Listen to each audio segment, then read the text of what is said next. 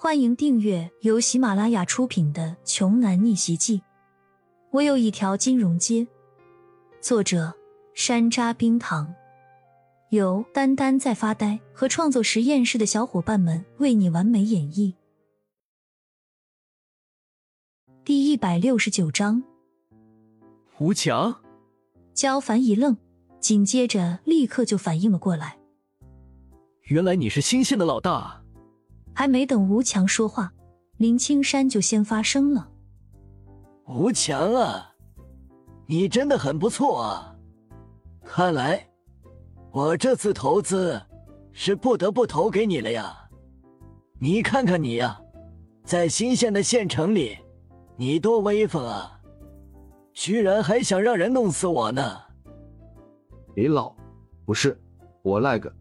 吴强顿时就语塞了。浑身冷汗直流，他恨不得当场就直接乱棍打死自己眼前的这群既无能又无知的蠢货属下。焦凡一听他们的对话，翻了个白眼儿，两腿一伸，吓晕了过去。小凡呐，你这是怎么了呀？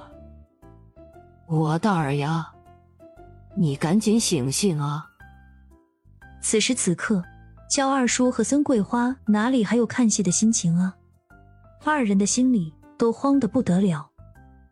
焦凡惹到大人物了，他这一次真的惹到大人物了呀！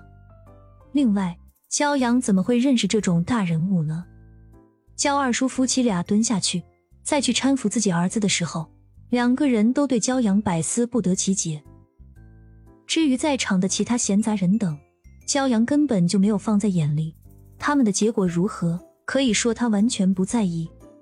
只听他对林青山尊敬有加的说了一句：“林老，咱们走吧，去楼上雅间，我单独请您。”好好，那大厅这里乌七八糟的混乱，就交给吴强解决和善后吧。走，你这顿饭呢，我可是吃定了。林青山笑着。跟焦阳和李欣一起大步走上了楼。一楼大厅里，焦家村来的那些乡亲们纷纷起了身，陆陆续续的离开酒席，渐渐悄无声息的都走了，连一声招呼都没和焦二叔他们一家人打。二楼雅间中，酒店经理亲自端菜倒酒，紧张兮兮的站在原地侍奉着。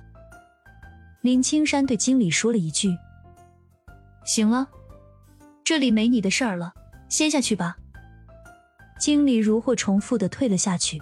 等到经理从外面关紧了雅间包厢的门，骄阳才起身，倒满酒敬了林青山一杯，充满敬意的说道：“林老，没想到您的身份这么不简单呢，能认识您是我和欣欣的荣幸啊。”得了吧，我的身份再不简单，能有小杨你厉害吗？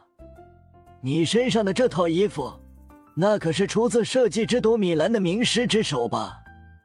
我活了七十多年，也就只见过一次，没想到居然会在新县这么偏僻落后的小地方，还能再见到一次。林青山盯着骄阳看，想要看出点什么来，可惜他几乎搜遍了自己所有以往的人生记忆，也没想起来，在新县甚至整个泸州域内。有能穿得起这种衣服的存在。这话一听，骄阳的两只眼睛瞪大了一圈既惊讶又惊喜。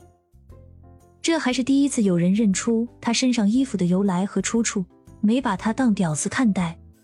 果然是，只有真正的上层人士才有这种眼光啊！林老，您客气了，那我就重新介绍一下吧。这位是我的女朋友。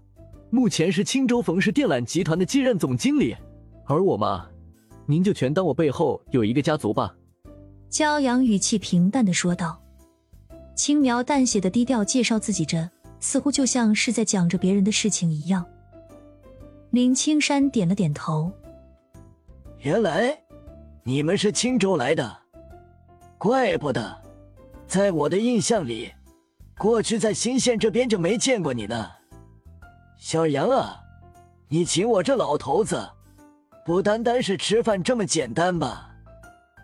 真的是什么都瞒不过您老人家的慧眼呢确实不只是为了吃一顿便饭。